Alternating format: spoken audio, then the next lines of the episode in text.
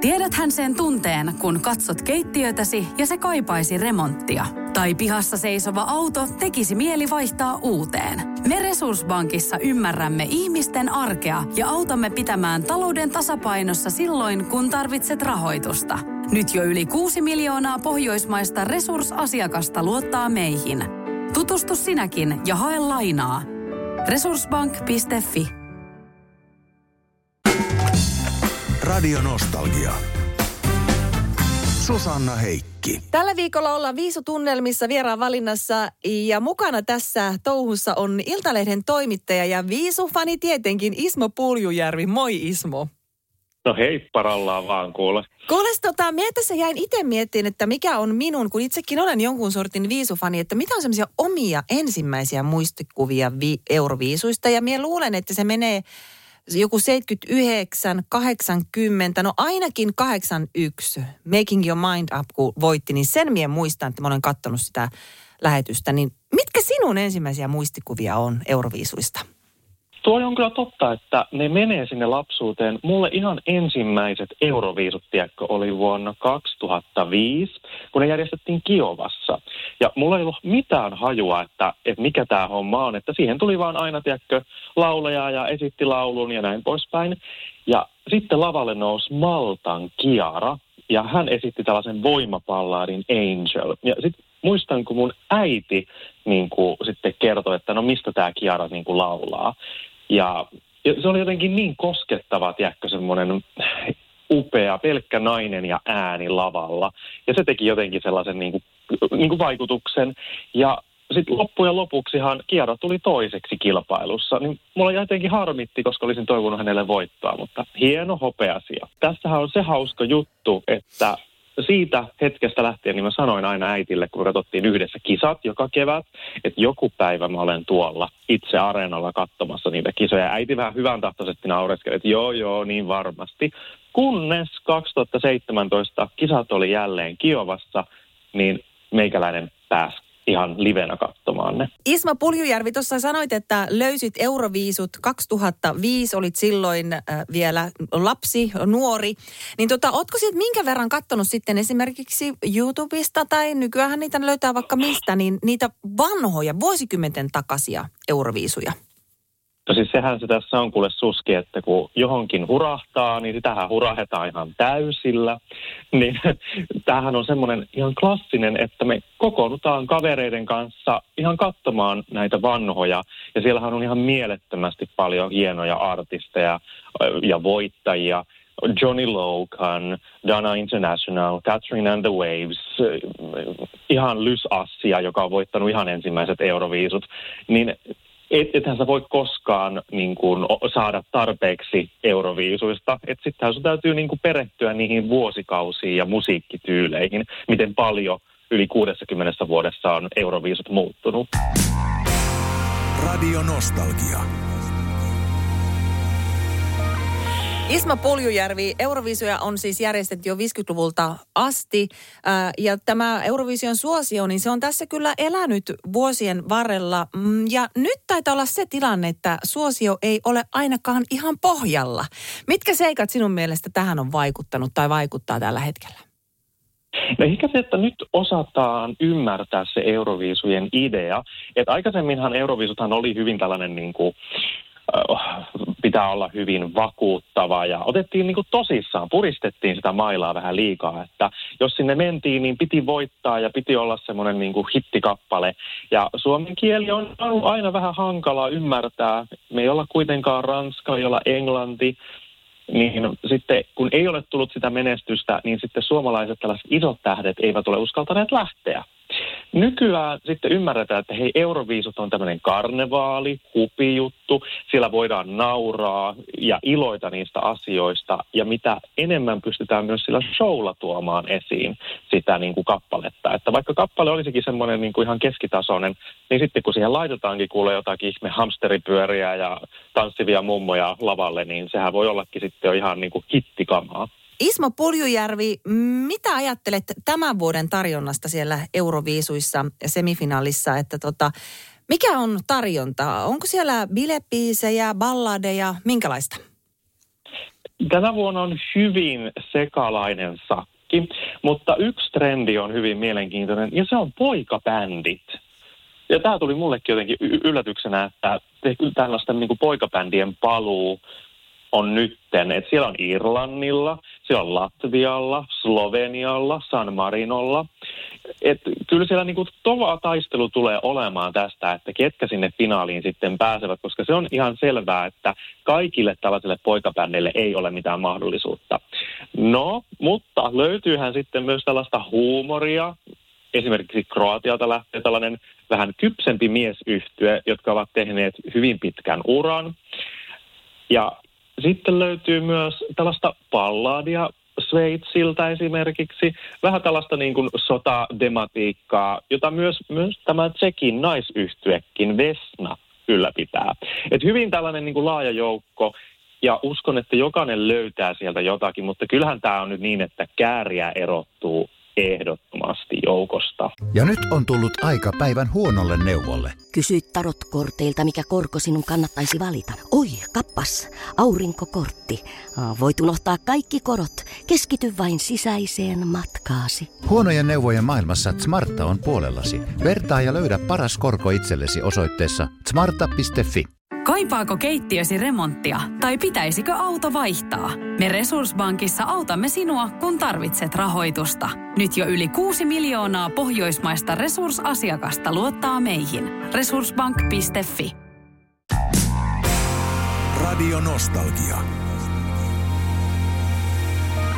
Ismo Puljujärvi, äh, noi euroviisut, niin tämä ää, äh, pisteiden anto, se on aina semmoinen keskustelua herättävä asia.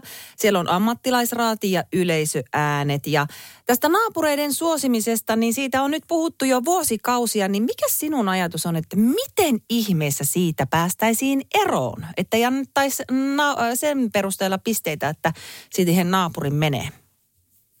No tuohon kun kuule keksisin ratkaisun, niin meikäläinen olisi varmaan todella suosittu kaveri Euroviisufanien keskuudessa. Mutta toisaalta taas kun lähtee miettimään sitä, että no se on ihan ymmärrettävää toisaalta, että sitä naapurimaata saatetaan äänestää. Että totta kai niin kuin Pohjoismaissakin, niin onhan meillä niin kuin samanlaista musiikkikulttuuria. Ja sitten jos ajatellaan, että onhan niin kuin jossain Balkanillakin, niin on omanlaisensa musiikkikulttuuri, niin se on varmasti jotenkin luonnollista ihmisille, että no hei, tämmöinen tietynlainen rytmi ja melodiakulku niin kuin vetoaa. Mutta sitten taas ehkä mikä olisi mielenkiintoisinta tässä on, että miten ne tuomaristot, että onko sellainen niin kuin pienen ihmisten ryhmä tarpeeksi pätevä ja tällainen, niin kuin, miten sanoisin, tarpeeksi niin kuin ymmärtämään niin kuin hyvin erilaisia genrejä, jotta he voivat päättää kokonaisen kansakunnan puolesta vaikka puolet pisteistä. Niin ehkä siinä niin kuin olisi hyvä sellainen harkinnan paikka. Ja tänä vuonnahan on nyt ensimmäistä kertaa tällainen, että semifinaaleissa ei ole tuomariääniä, vaan pelkät puhelinäänet. Niin tämähän nyt on ihan mahdotonta tällä hetkellä veikata, ketkä menevät semifinaaleista finaaliin, koska nyt tässä ei ole sellaista mahdollisuutta, että siellä olisi tuomarit nostamassa jotakin yhtä kappaletta, kuten viime vuonna oli, että esimerkiksi Azerbaidsan ei saanut yhtään puhelinääntä, mutta he saivat tarpeeksi tuomariääniä, jotta he pääsivät finaaliin. Et peli on auki tänä vuonna todellakin. Radio Nostalgia. Isma Puljujärvi, siellä Viisu-historiassa on tapahtunut vuosien varrella kaikenlaisia muutoksia, sääntömuutoksia, äänestysmuutoksia ja sen muuta. Ja yksi asia, joka on vaihdellut myöskin, on kieli, eli millä kielellä lauletaan. Tota, Voisi ajatella nyt niin, että onko tuommoinen trendi, että lauletaankin sillä omalla äidinkielellä, niin onko se nyt jotenkin vahvasti äh, näinä vuosina mukana? Kyllä siitä on aika selviä merkkejä, että ja musta on hienoa, että kansakunnat luottaa entistä enemmän siihen omaan kieleen, kulttuuriin, koska sieltähän ammennetaan todella paljon. Et jos mietitään vaikka Ukrainan 2021 edustanutta Goa-yhtyettä, niin hehän toivat tällaisen niin kuin elektronisen ja kansanmusiikin yhteen ja he lauloivat ukrainaksi. Se kappaleen nimi oli Shum.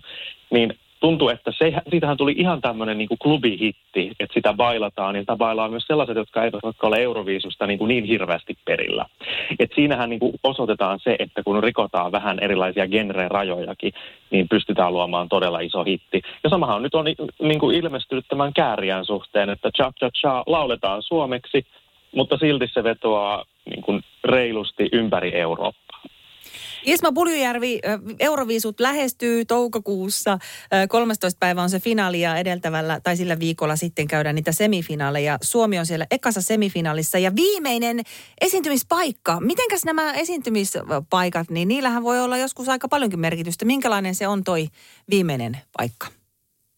Semifinaalissa sillä esiintymispaikalla en itse kato olevan niin kuin hirveän paljon merkitystä, koska kuitenkin esityksiä on sen verran vähemmän, mitä esimerkiksi finaalissa. Mutta finaalissa sillä voi olla ehkä enemmän sitten pelivaraa, koska mietitään, että jos on vaikka 26 esitystä, niin esiinnytkö se alkupuoliskolla vai loppupuoliskolla, niin sillä voi alkaa olemaan jo vähän sellaista pelivaraa. Mutta sitten jos katsotaan tilastoja, että kummalla puolella on voitettu euroviisut, että alkupuolella vai loppupuolella, niin siinä nyt ei ole sinänsä, mun mielestä se on 50-50, jos muistan oikein. Et totta kai aina toivotaan sitä loppupuoliskoa, mutta jos kappale on hyvä ja esitys on muistettava, niin kyllähän sillä voitetaan, vaikka olisi ensimmäisenä finaalissa. Radio Nostalgia. Isma Puljujärvi, tähän nyt sitten kuule kysyttävä se on. Kääriä cha cha cha. Mikä on veikkaus? Kuinka siellä sijoitutaan? Tämä on nyt todella paha kysymys. Tätä kysytään multa koko ajan.